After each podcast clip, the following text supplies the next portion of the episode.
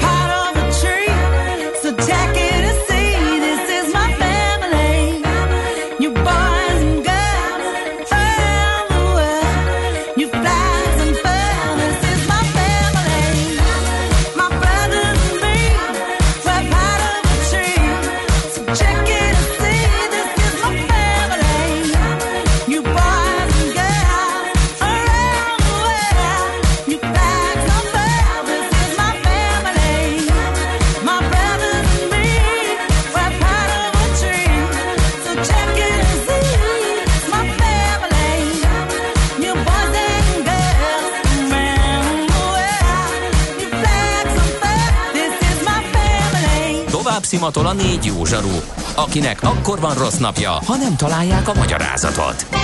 A francia kapcsolat a Wall Streetig vezet. Figyeljük a drótot, hogy lefüleljük a kábelt.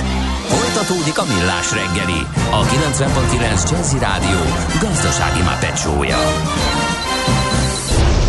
A pénznek nincs szaga. Mi mégis szimatot fogtunk. A műsor támogatója a GFK Hungária, a cégek technológia alapú adatszolgáltató partnere. Köszönjük a kedves hallgatókat, ez továbbra is a Millás reggeli, itt a 90.9 Jazzin Kántor Andrével. És Gede Balázssal. És 0630 20 10 909-es SMS, WhatsApp és Viber számainkkal. És azt itt egy hallgató, ezt valószínűleg Hamvas Béla idézetünkre, hogy, sőt, szinte biztos, engem rendszeresen kinevettek betegségeim miatt, és nem csak óviban, hanem 40 évesen a munkában is. Picit azért rossz selejtnek születni. Hamvasnak volt valami rendellenessége, ami mindenki nevetett? Na meg Jung óta tudjuk, hogy valakinek humora van, más meg más, hogy zseniális. Ugye ezt arra írta, hogy idéztünk egy mondását Hamvas Bélának, hogy az emberigazság elviselő képessége a humornál kezdődik, hiú nők, rossz politikusok, elbizakodott művészek rettegnek attól, hogy kinevetik őket. Volt neki súlyos sérülése, mert 1916 nyarán az ukrán frontra vezényelték, és ott a Brusilov offenzíva során kibontakozó súlyos harcokba idegsokkot kapott, hadikórházba került, aztán itthon épült fel, de később egy észak-olaszországi frontra tartó csapatszállító szerelvényben bombatalálat érte Szlovéniában, és akkor pedig légnyomás maradandóan megsebesítette. Úgyhogy volt neki. Uh-huh. Na jó, hát akkor menjünk tovább szerintem. Kedd van, mesél a múlt. Nem ma, és nem mi találtuk fel a spanyol viaszt. Mesél a múlt. A Millás reggeli történelmi visszatekintő rovata akkor, abból az időből, amikor pödört bajusz nélkül senki nem lehetett tőzsdeüzér. Érdekességek, évfordulók, események annó. Mesél a múlt. Így trédeltek dédapáink. Most hát, ahogy azt beharangoztuk, Rényi Alfréd matematikusról fogunk beszélgetni, illetve valószínű, hogy a feleségéről, Rényi Katóról is. Mindketten nagyon fiatalon hunytak el, óriási, nagy tehetségű matematikus házaspárról van szó. Úgyhogy Katona Csaba történész segítségével fogunk beszélgetni róluk, aki itt van velünk. Szia, jó reggelt! Szerbusztok, jó reggelt kívánok, és valóban egy kiemelkedő tehetségű matematikus házaspár lesz a mai megemlékezésünknek a főszereplője, és az alkalmat megint egy kerek évforduló adja, hiszen Rényi Alfréd 1921. március 20-án, vagyis majdnem napra pontosan 100 évvel ezelőtt látta meg a napvilágot Budapesten. És hát egy bölcsésznek nagyon nagy megtiszteltetés, ha egy matematikusról beszélhet, főleg egy olyan emberről, akinek egy pallérozott, klasszikus műveltsége is volt, és ezt alkalmazta is a mindennapjaiban. Úgyhogy próbáljuk meg ennek a sajnos valóban rövid életű zsenének az életútját végig tekinteni, és engedelmetekkel én megpróbálom a személyiségét is felvillantani, mert belemehetnék én itt a szakmai életútjának az elemzésébe, de nyilvánvalóan vannak a matematikának olyan szintjei, amit én nehezebben tudnék követni. Viszont volt az ő tevékenységének olyan része is, ami még hozzám is roppant közel áll. Úgyhogy nézzük ezt az életutat először, mert nem indult könnyen az ő élete. Ugye egy római katolikus hitre kikeresztelkedett zsidó családból származott Rényi Alfréd, és édesapját pedig, tehát a nagypapáját úgy hívták, hogy Alexander Bernát, ő a Magyar Tudományos Akadémia tagja volt, filozófus. Ez egy fontos családi örökségként is említhető, mert ezzel a területtel is szeretett foglalkozni Rényi, de hogy egyben a szép polgári családban, hiszen az édesapja Rényi Alfréd volt gépészmérnök, tehát ő egy teljesen más irányba indult el a filozófiától, mint apósa, míg édesanyja Alexander Borbála pedig az egyik első női fényképészmester volt. És ebből a családból származott ő, volt neki számos testvére, Irma, Oszkár, illetve Ervin, és nagyon jó iskolába járt, a Trefort utcai gimnáziumban, ahol azért kikerültek a magyar történelem, illetve hát a magyar tudomány kiváló emberei közül nem is kevesen, és innen jött a Pázmány Péter Tudományi Egyetem matematika-fizika szakja, és itt törik meg rögtön az ő pályafutása. A Szegedi Tudományi Egyetemen 1945-ben bölcsész doktori címet szerez, de előtte történik valami olyan, ami számos ember életéhez hasonlóan az ő életútját is megtöri. Hangonyban, illetve Hajdúmöszörvényben munkaszolgálatra viszik. Egy rövid ideig, relatíve rövid, júniustól decemberig 44-ben munkaszolgálaton van. Hát azért mondtam, hogy relatíve rövid, mert munkaszolgálatban azt gondolom, hogy egyébként is sok. Viszont megszökik. Tehát egy gyakorlatilag emberről beszélünk, ezért több szempontból ki fog majd derülni. És Budapesten bujkál 45 februárjáig, amíg meg nem érkezik a Vörös Hadsereg Budapestre, és innentől kezdve gyakorlatilag ugye folytathatja az életét, de már megváltozott körülmények között. És ezek a megváltozott körülmények viszont olyan értelemben kedveznek számára, hogy a páratlan tudása és a tehetsége révén Leningrádba köt ki, ahol aspiráns lesz, és azért a orosz-szovjet matematikai képzésnek a nagyszerűségét azt dőreség volna kétségbe vonni minden mástól függetlenül. És nagyon hamar tanársegéd lesz a Pázmány Péter Tudományi Egyetemen, majd az első matematikai intézeten konkrétan, aztán rövidesen magántanár, Debreceni Tudományi Egyetemen matematika tanára lesz.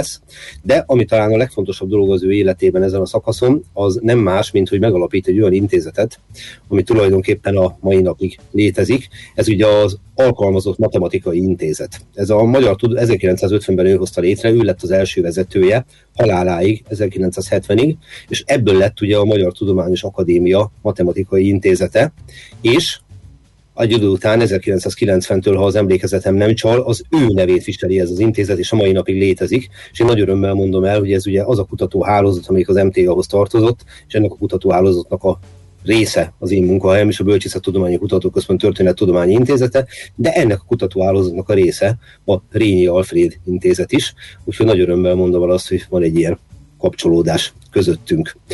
Na most, én közben nézegettem, Csaba, a matematikai érdemeit, ha valaki esetleg a hallgatók közül ezt kíváncsi lenne erre.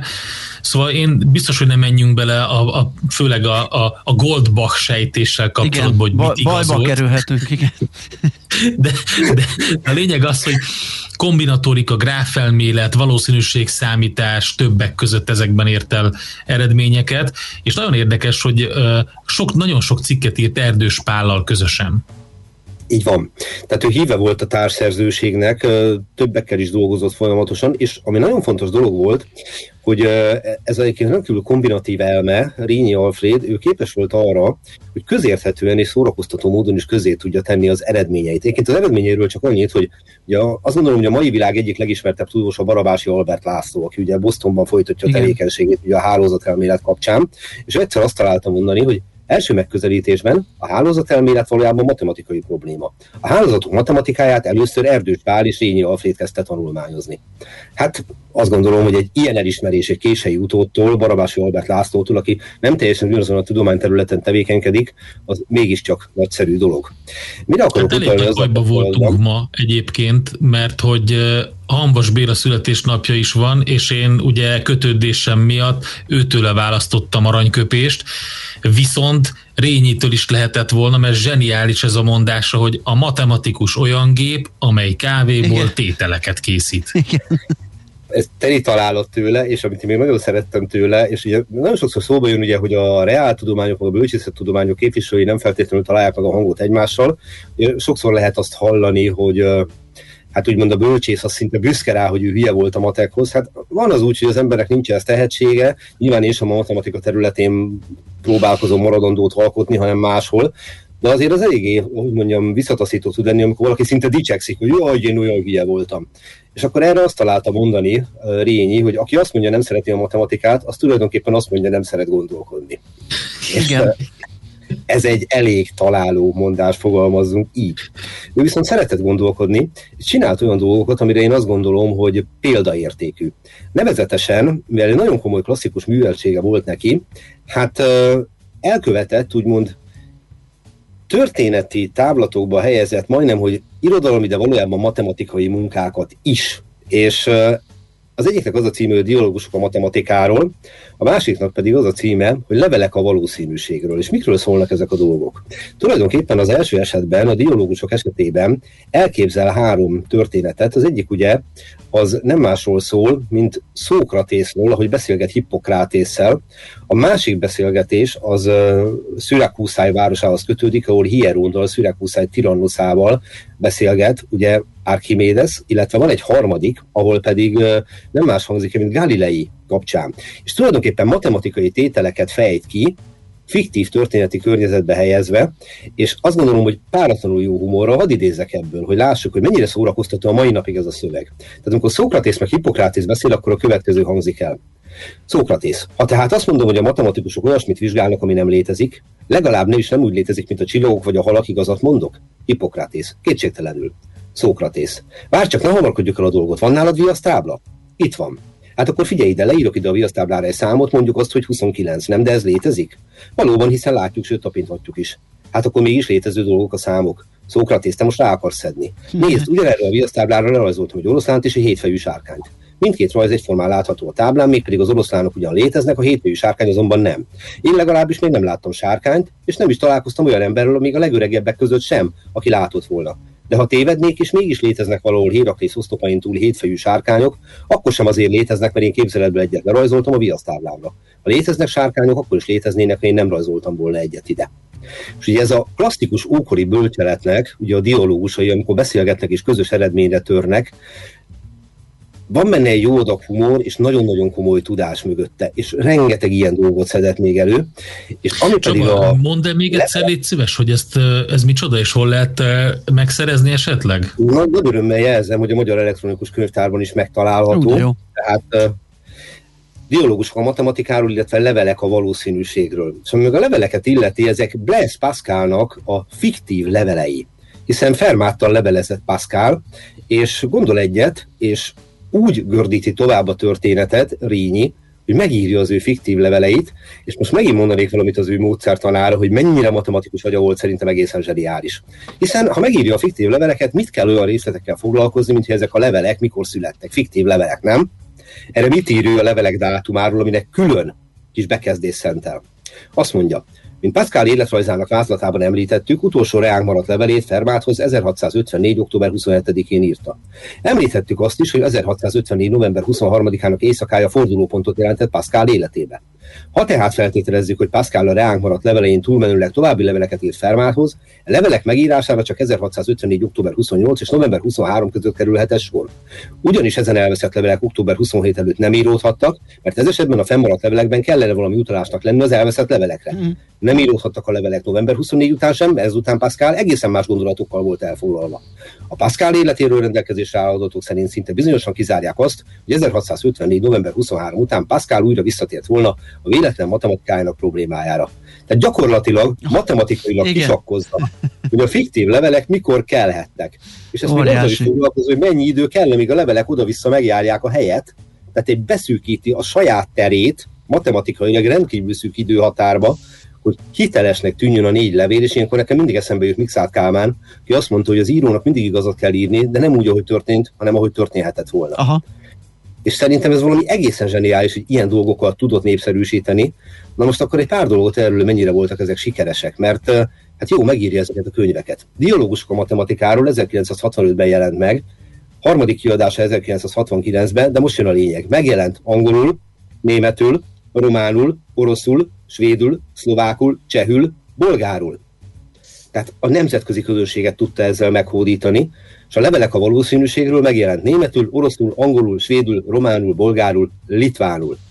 Hát ez valami egészen... Meg is találtam, ez egyszerűen csodálatos mind a kettő, amit mondtál, és elérhető online Word formátumban, RTF-ben, PDF-ben, tehát e-könyvolvasóval is kiválóan letölthető, olvasható.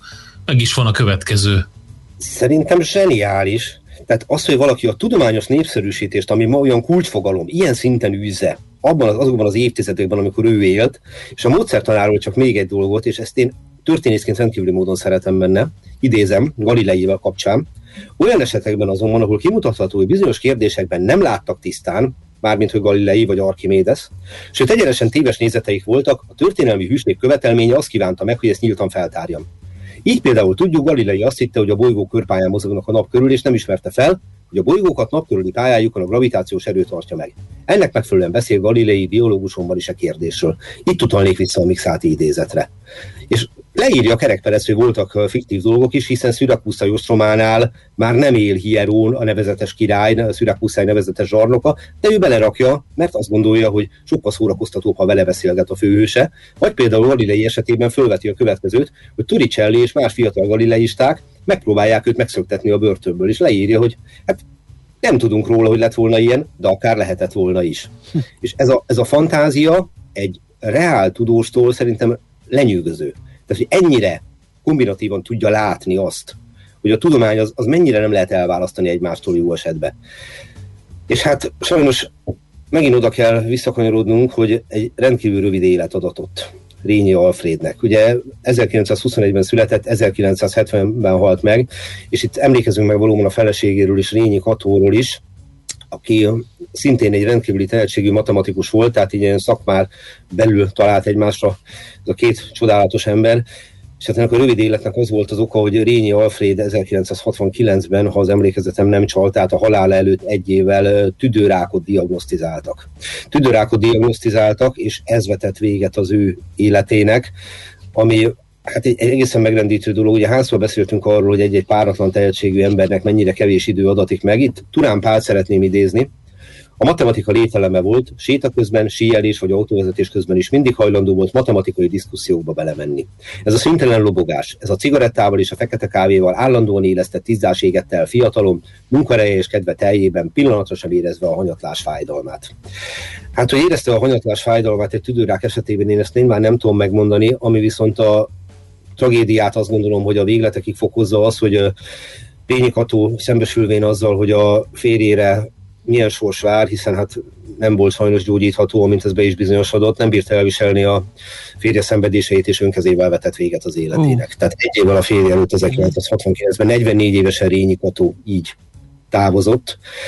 Én azt szeretném mindenkinek javasolni, hogyha van egy kis ideje, vegye a kezébe a házaspár lányának a munkáját, dialógusok egy matematikusról, Rényi Zsuzsanna, egyébként történész, írt egy könyvet a szüleiről.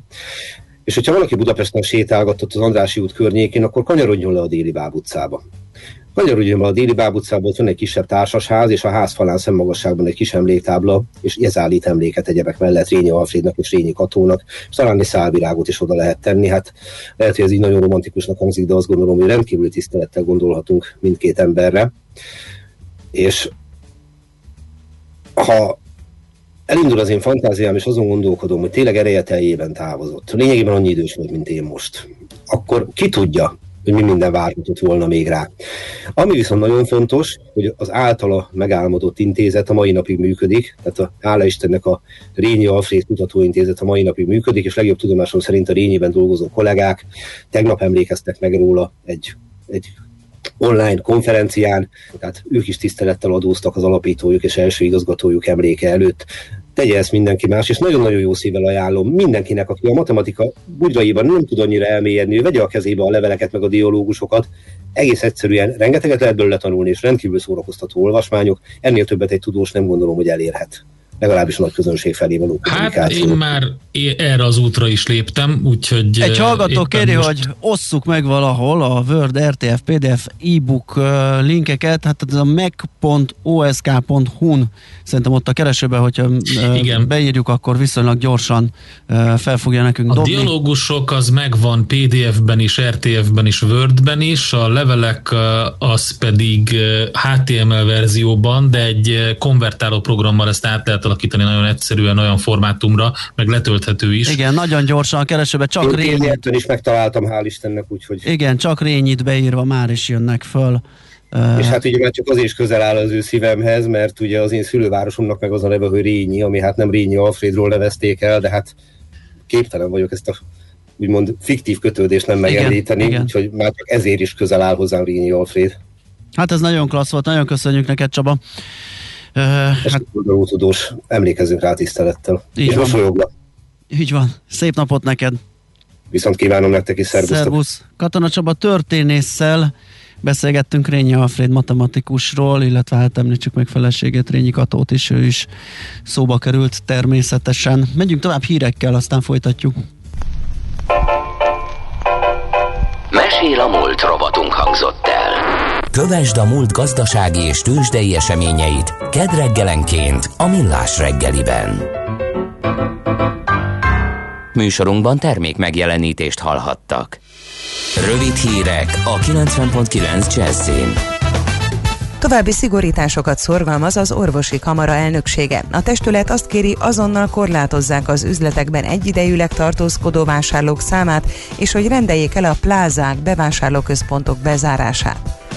Ausztriában elhalasztották a vendéglátóhelyek megnyitását a súlyosbodó járványhelyzet miatt, közölte a Reuters. Az osztrák kormány tegnap jelentette be, hogy a március végére tervezett nyitás elmarad, sőt regionális szinten akár még az eddigieknél szigorúbb korlátozások is jöhetnek. Hétvégén jön az óraátállítás. Vasárnap hajnali 2 órakor 3-ra állítjuk át az órákat, így megkezdődik a nyári időszámítás, 1 órával tovább lesz világos. Délben lezárják a keleti pályaudvar alaksorát az utascentrum hamarosan kezdődő építésének előkészületei miatt. A peronszint a Barostér felüli főbejáraton, valamint a Tököli út, illetve a Kerepesi út felüli bejáratokon közelíthető meg. Kezdetben tiszta lesz az ég, de délutánra többfelé megnövekszik a gomoly felhőzet. Egy-egy zápor kora este észak-keleten alakulhat ki, élénk szélben 7-12 fokot mérhetünk. Köszönöm a figyelmüket, a hírszerkesztőt, Czoller Andrát hallották. Budapest legfrissebb közlekedési hírei, itt a 90.9 Jazz-in. A fővárosban baleset miatt egy sáv járható, a Szerémi úton kifelé a Rákóczi híd budai lehajtója után, azonban torlódással nem kell készülni. Továbbra is erős a forgalom az Üllői úton befelé a Nagykörút előtt, a Bajcsy-Zsilinszky úton az Erzsébet térnél és a Múzeum körúton az Asztória felé. A 20. kerületben a Kossuth Lajos utcában a Mártírok útjánál rendőrök irányítják a forgalmat, karbantartás miatt várhatóan ma délig. A 14. kerületben a Tábornok utcát mától lezárták a Pillangó utca és a Várna utca között, mert forgalomcsillapító küszöböket építenek. A Várna utcában megváltozott a forgalmi rend, mert a Tábornok utcánál nem lehet áthajtani. A Pasaréti úton és a Kelemen László utcában a Pasaréti térnél útszűkületre kell számítani elektromos közmű javítása miatt. A Szilágyi Erzsébet fasorban kifelé a Nyúl utcánál lezárták a külső sávot, a Nyúl utcában pedig útszűkületre kell készülni, mert felújítják a gázvezetéket. Lezárták a Lánchíd járdáit a gyalogos forgalom elől a felújítás előkészületei miatt. A BKK autóbuszokkal a Clark Ádám tér és a Széchenyi István tér között mindkét irányban ingyenesen lehet utazni a híd teljes lezárásáig. Schilling Zsolt, BKK Info. A hírek után már is folytatódik a Millás reggeli, itt a 90.9 Jazz-én. Következő műsorunkban termék megjelenítést hallhatnak.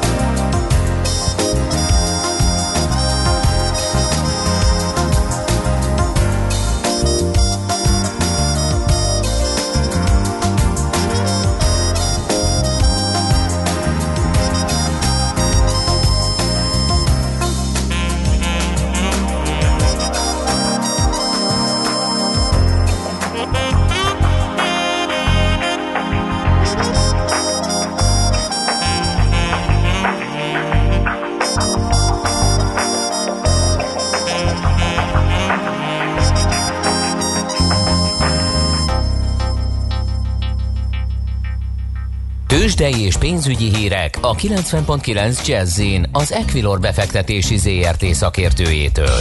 Equilor, 30 éve a befektetések szakértője. Hát igen, lesz majd olyan is, csak egyelőre némi műszaki hiba adódott, és nem értem el a szakit, úgyhogy... Hát közben pedig elindult fölfele a budapesti értéktőzsde, a Bux Index szépen araszolgat. Úgyhogy... Figyelj csak, Szerintem zenélünk egyet, addig én megpróbálok úrrá lenni a helyzetem, itt szólsz. Vagy akkor még trombitáljanak, és akkor nézem, hogy mi történik. 0,4%, amit én látok.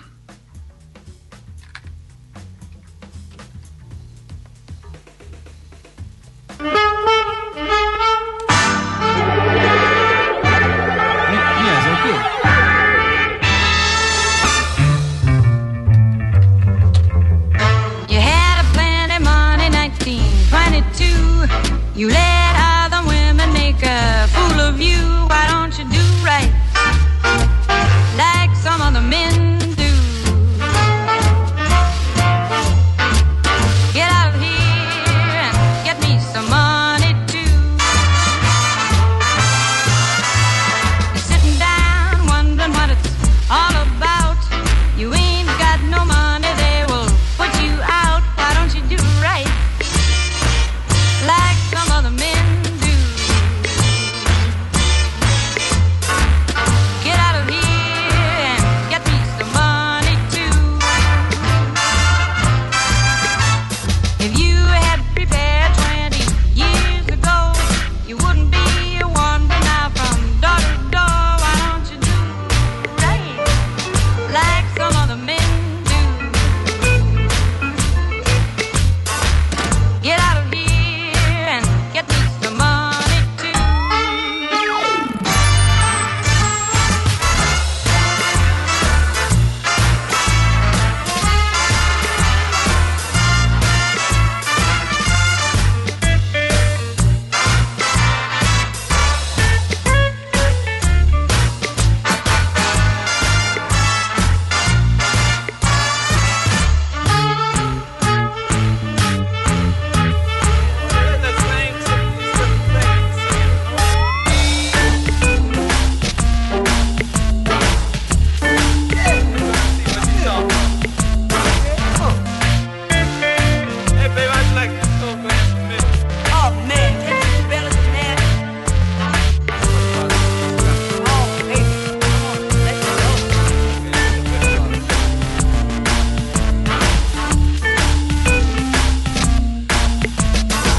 fell for your driving and I took you in. Now all you got to offer me's a drink of gin. Why don't you do right like some other men do? Get out of here and get me some money too. Why don't you do right? Why don't you do right? Like some other men do.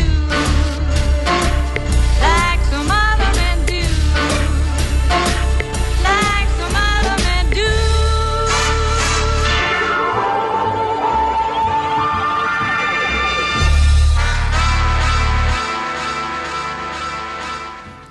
Hát azt hiszem folytathatjuk mi, mert elszállt a telefonunk úgy, ahogy van. Ennyi. Hát igen, ez ennél erősebb, én mást mondtam, de szerencsére a mikrofonom nem volt bekapcsolva. Ez a nagy mázli. Az nagyon jó. Igen. Mi történt a budapesti értéktőzsdén? Hát ugye, igen, hát ahogy te is mondtad, hogy emelkedés van a bőrzén, 150 pontot látok, kereken 44.004-en áll most az index, és elég sok érdekesség és izgalom mutatkozik. Az Alteó például tovább menetel, 1345 forint, csak hogy egy kisebbel kezdjem, és elnézést érted nekem, hogy a saját rendszeremet nézem, és ahogy a szűrésem van, amiket szoktam nézni, azokat látom előbb. A MOL az 6%-kal emelkedik, 2158 forinton áll éppen, a Magyar Telekom az esik egy 4%-kal, 450-et látok most ebben a pillanatban, az OTP az éppen, hogy pluszos egy kicsit, 13500-on kötik, a Richter Gedeon pedig 7%-kal emelkedik, 8860 forinton jelen pillanatban, úgyhogy hát ezek a legfrissebb infók. Még azt nézem, hogy a kisebbek közül mit lehet érdemes kiemelni. Hát még ugye forgalom alacsony, úgyhogy változhat. Igen, mindjárt megnézzük a pontos... Az irány, mondom.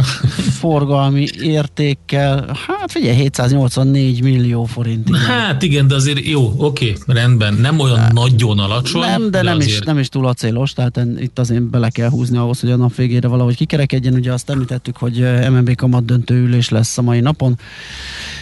Úgyhogy igen. Erre lehet egyfajta várakozás, és hát azt is, hogy nagyon várja a piac, hogy valamit reagáljon, hiszen a forint az itt táncol ugye azon a szinten, amit hogyha áthág, akkor akár elszabadulhat jobban az árfolyam. Ma reggeli tájékoztatásunkhoz képest 50 fillérrel magasabban áll az euróforint, 366 forint 80 fillért látok.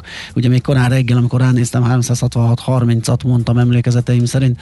Fél hét körül, amikor még nagyon lanyha a forgalom a forintpiacon, de most már azért beindulgat az élet, és mennek a kötések.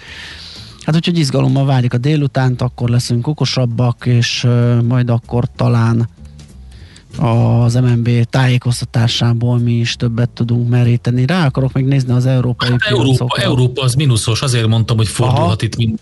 Igen, gyakorlatilag fél százalékos mínuszban van a DAX, a FTSE, a Kákeron, úgyhogy igen.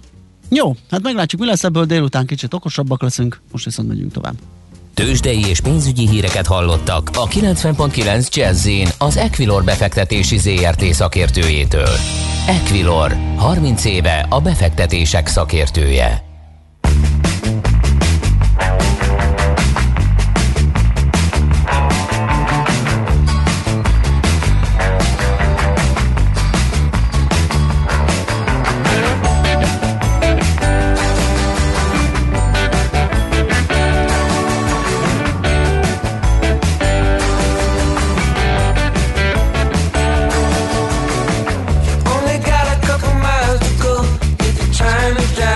Say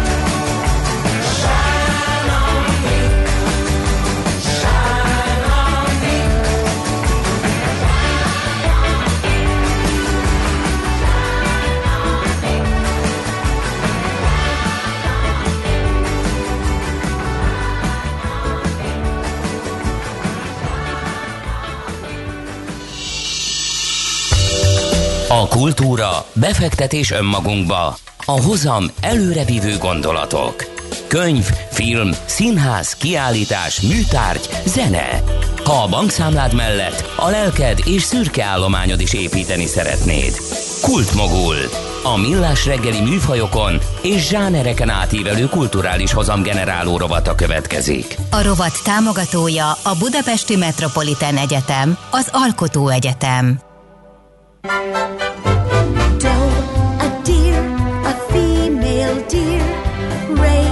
Drop of golden sun, me, a name I call myself, far a long, long way to run.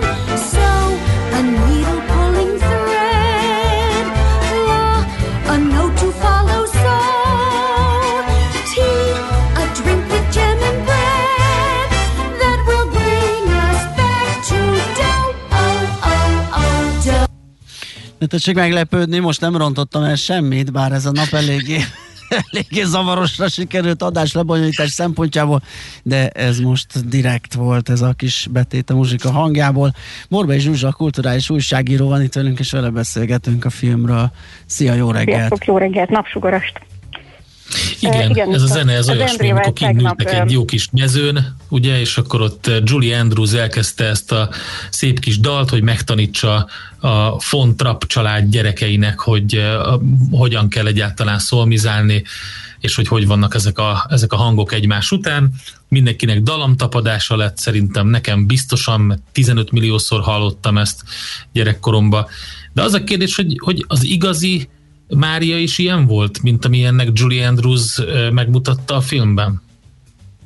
Természetesen nem, szerintem még maga Julie Andrews se ennyire édes, mint amennyire Julie Andrews a filmekben, de azt az eredeti Mária, ugyanis ugye ez egy valódi szeméről mintázták meg ezt a karaktert, tehát ugye az eredeti Mária is elismerte, hogy ez azért egy nagyon szelídített verziója annak, ami ő saját maga, de a történet hát ugye nyilván hollywoodizálva van, de a nagyon nagy vonalakban ugye valóban erről van szó, hogy ő egy ilyen novícia volt, tehát hogy jelentkezett egy zárdába, és ott várta arra, hogy felszenteljék, de időközben a von Trapp családnak nem az összes gyereke mellé kapták ők nevelőnőnek, csak az egyik kislány megbetegedett, és akkor a felzárkózásához ilyen házi tanítónak kapták meg a Máriát, aki aztán itt tök jól kijött a gyerekekkel, és egy évvel később a Georg az megkérte a kezét, és ő végül is a gyerekekre való tekintettel mondott igent a nála egyébként 25 évvel idősebb férfinak. Aha, és ki volt ez a Georg von Trapp? Egyébként ő is nagyon izgalmas karakter volt.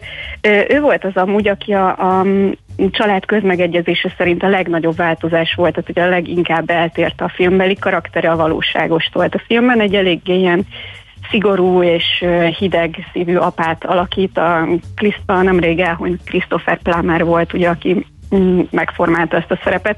Nagyon kevés lelkesedéssel, mert eléggé utálta a filmet is, meg a szerepet is.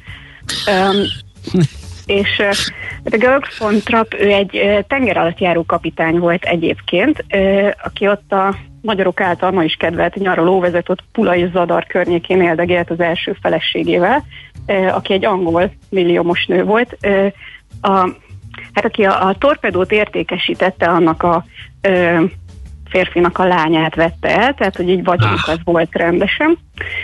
És az első 7 gyerek az ettől a hölgytől született, aki viszont 22-ben skarlátban elhunyt. És hát sajnálatos módon ez így nem volt egy jó időszak a Georgnak, ugyanis ez volt az, amikor ugye az első világháború után Ausztria, akárcsak Magyarország elvesztette a tengeri területeit, így nagyon kevés tengeralattjáró kapitányra volt szüksége az országnak. Ja, mert hogy ugye ő az osztrák-magyar monarchia korvett kapitánya volt.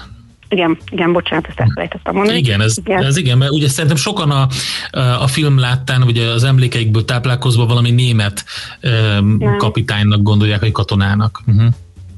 Nem, az osztrák-magyar hadseregben volt, és akkor utána Pulából átköltöztek Salzburgba, ott vette ezt a villát, ami a Salzburg melletti hegyekben található, és ami egyébként ma is látogatható, tehát ugye effektíve el lehet menni, és ott meg lehet szállni, mert ez egy szálloda ma is. Ők ugye a filmben is már látszódott, hogy onnan ugye elmenekültek, amikor így Hát nem annyira pöcre kiszámolva a nácik elől, de azért így a nácik bejövetele előtt elmenekültek Salzburgból, és akkor egy ideig a Himmlernek a főhadiszállása is volt az a villa, tehát ez valószínűleg nem egy olyan rossz ingatlan, és most meg szálloda üzemel benne. Egyébként a maga a menekülés se volt annyira heroikus, mint amennyire ugye láttuk, hogy ott a film záró jeleneteiben a hegygerincen így vonul az egész család, és akkor a ilyen helikopteres felvételekből látjuk, ahogy így menetelnek a szabadság felé, amit egyébként a mostani leszármazottak eléggé vidáman fogadtak, hogy hát így senki nem volt Hollywoodban, aki egy rohadt térképet megnézett volna, hogyha ők tényleg ott a hegyen mennek át, akkor egyenesen Németországba sétálnak. Igen, érdekes. Egy kisebb malőr, igen. Szóval annyi történt, hogy ott a házuk mellett volt egy vasútállomás, és akkor oda szépen elsétáltak, felszálltak a vonatra, és azzal a címszava, hogy elmennek turnézni Olaszországba, elfelejtettek hazajönni, és inkább Amerikába távoztak.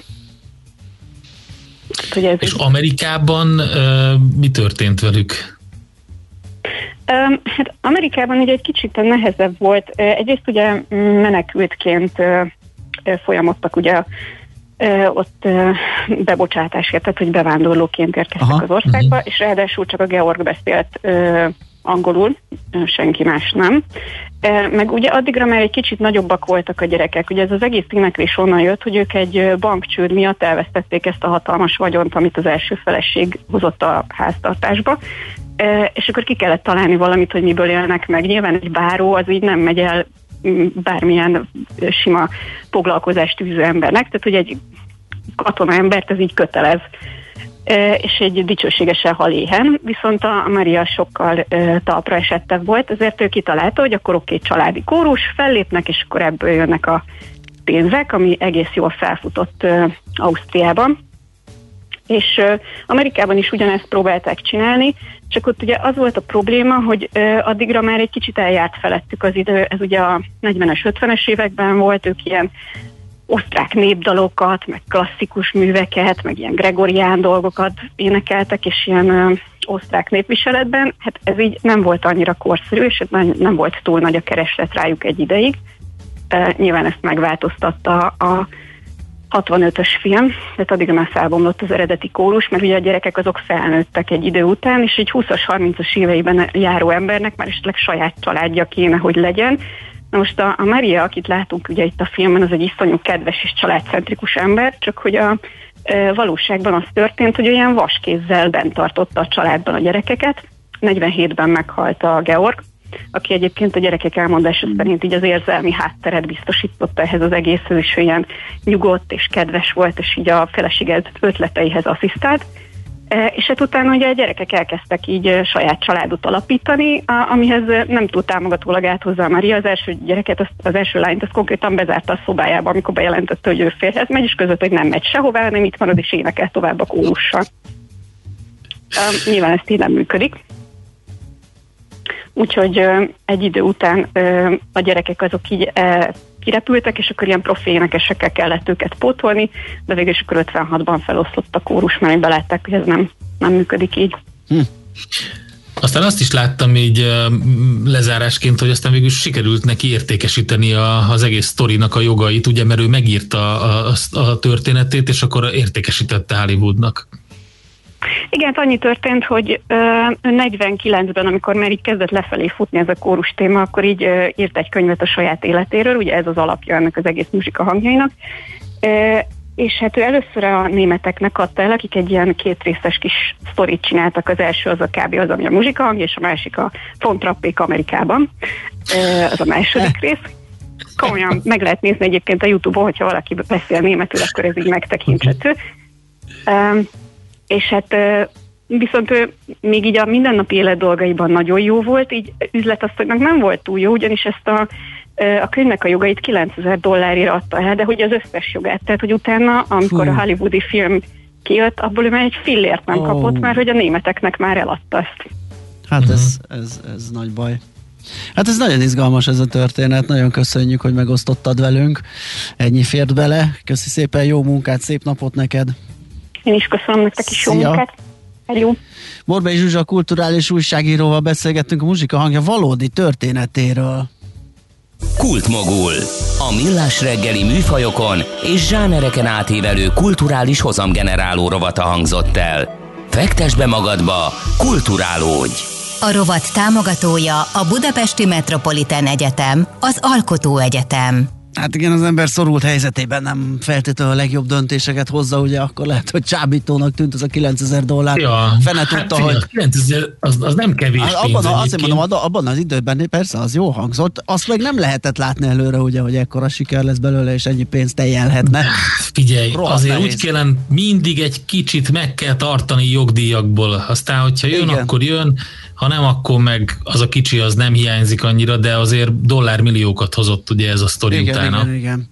Na hát akkor ezzel búcsúzunk, köszönjük a figyelmet, holnap ismét millás reggeli fél héttől, most viszont Szoller Andi hírei jönnek, aztán uzsonna kamat előtt a jazzy lexikon zenék, aztán happy hours, mármint az uzsonna kamat után, lehet, hogy nem jó a sorrend, a lényeg az, hogy maradjatok itt a 90.9 jazzin, és legyen szép napotok, sziasztok! Már a véget ért ugyan a műszak, a szolgálat azonban mindig tart, mert minden lében 4 kanál. Holnap reggel újra megtöltjük a kávésbögréket, beleharapunk a fánkba és kinyitjuk az aktákat. Addig is keressetek minket az arcaktákban, a közösségi oldalunkon, a mai adás podcastjét pedig holnapunkon. Millás reggeli, a 90.9 Jazzy Rádió gazdasági Muppet show-ja. Ha csak egy műsorra van időd idén, tégy róla, hogy ez legyen az. Csak egy dolog lenne még. A műsor támogatója a GFK Hungária, a cégek technológia alapú adatszolgáltató partnere. Műsorunkban termék megjelenítést hallhattak. Tervezés, szervezés, irányítás, ellenőrzés. Kössük össze a pontokat. Logikusan, hatékonyan. Észjáték. A millás reggeli logisztika rovata minden kedden 3:49-kor. Együttműködő partnerünk a Váberes csoport, Magyarország első számú logisztikai szolgáltatója. Társadalmi célú reklám következik. Itt a 90.9 Jazzin. Újraindítjuk a gazdaságot, mert Magyarországnak működnie kell. 5%-ra csökkent a lakásépítés áfája, és akár 3 millió forint is járhat lakásfelújításra. Bértámogatás segíti a bajba jutott vállalkozásokat. Elindult az elmúlt évtizedek legnagyobb orvosi béremelési programja. Újraindítjuk a gazdaságot, mert Magyarországnak működnie kell. Készült Magyarország kormánya megbízásából. A társadalmi célú reklám után hamarosan visszatérünk a stílusos zenékhez. Itt a 90.9 Jazzin.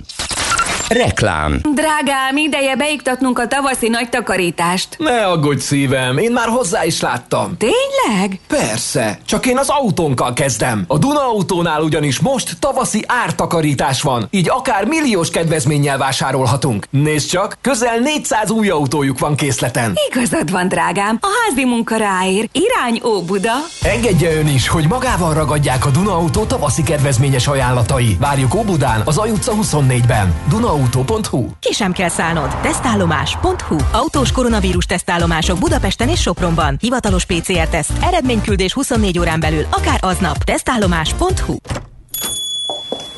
Jó napot! Rajta kaptam a férjemet. Tessék? Napok óta Makita akkumulátoros kerti gépeket nézeget a neten éjszakánként. Sóhajtozik is. De én vagyok a hibás. Vettem neki tavaly egy akkumulátoros Makita fűnyírót is azért. Úgyhogy most megkapja a sövényvágót is. A legjobbkor jött, hölgyem. Most akciósak az akkumulátoros Makita kerti gépek, amíg a készlet tart. Akkor viszek neki egy fűkaszát is? Akcióban a kertek rajongói, akciós, környezetbarát, akkumulátoros Makita kerti gépekkel. Makita. Egy akku 270 féle géphez. Reklámot hallottak. Hírek a 90.9 Jazzin. Ismét rekordot döntött az egy nap alatt elhunytak száma. További szigorításokat szorgalmaz az orvosi kamara elnöksége. Franciaországban 35 kiemelt nagy oltóközpont nyílik áprilisban. Eleinte tiszta lesz az ég, de délután többfelé megnövekszik a gomoly felhőzet, egy-egy zápor, kora este észak-észak-keleten alakulhat ki, élénk szélben 7-12 fokot mérhetünk. Jó napot kívánok, Czoller Andrea vagyok. Ismét rekordot döntött az egy nap alatt elhunytak száma. Tegnap 252-en vesztették életüket. 5481 fővel nőtt a fertőzöttek száma. Tovább emelkedett a kórházban ápoltak és a lélegeztetőgépen lévők száma. Több mint 11.800 koronavírusos embert ápolnak kórházban, közülük 1389-en vannak lélegeztetőgépen. Folyamatosan zajlik az oltás, már 1.636.000 fő a beoltottak száma, ebből majdnem 482.000-en már a második oltást is megkapták. További szigorításokat szorgalmaz az orvosi kamara elnöksége. A testület azt kéri, azonnal korlátozzák az üzletekben egyidejűleg tartózkodó vásárlók számát, és tiltsák meg a közterületen a 3 embernél nagyobb csoportok kialakulását. Ez alól kivételt csak az egyháztartásban élők jelenthessenek. Kérik továbbá, hogy rendeljék el a plázák, bevásárlóközpontok bezárását. Azokban csak az élelmiszerboltok és a gyógyszertár tarthasson nyitva, és a közösségi tereket kizárólag a boltok megközelítésére lehessen használni. A MOK elnöksége mindenkitől azt kéri, hogy csak rendkívül indokolt esetben mozduljon ki otthonról. Több mint 4 hónap után először csökken hazánkban a benzin és a gázolaj ára. Szerdától a 95-ös literért 3, a gázolaj esetében 2 forinttal kell kevesebbet fizetni. A holtankoljak.hu azt írja, április 1-től jövedéki adóváltozás lesz, amely alapján a benzin jövedéki adója 120 forint per liter, míg a gázolaj jövedéki adója 110 forint 35 fillér per liter lesz, vagyis csökken a jövedéki adómérték. Ez a kutakon a benzin esetében bruttó 6-7 forintos csökkentést, a gázolaj esetében 12-13 forintos mérséklést fog várhatóan jelenteni. Több mint 250 milliárd font veszteséget okozott az elmúlt egy évben a brit gazdaságnak a koronavírus járvány. Egy londoni gazdasági pénzügyi elemzőműhely szerint a tavalyi év egészében átlagosan 9,9%-kal zuhant reál értéken a brit hazai össztermék, amely így a 2013-as szintre esett vissza. A csökkenés az idén is folytatódott, a brit statisztikai hivatal becslése szerint 2,9%-kal csökkent januárban a GDP. A tanulmány azonban úgy fogalmaz, hogy a brit gazdaság kibocsátási értéke a következő 12 hónapban újból eléri a koronavírus járvány előtti szinteket. Franciaországban a hadsereg bevonásával legalább 35 kiemelt nagy oltó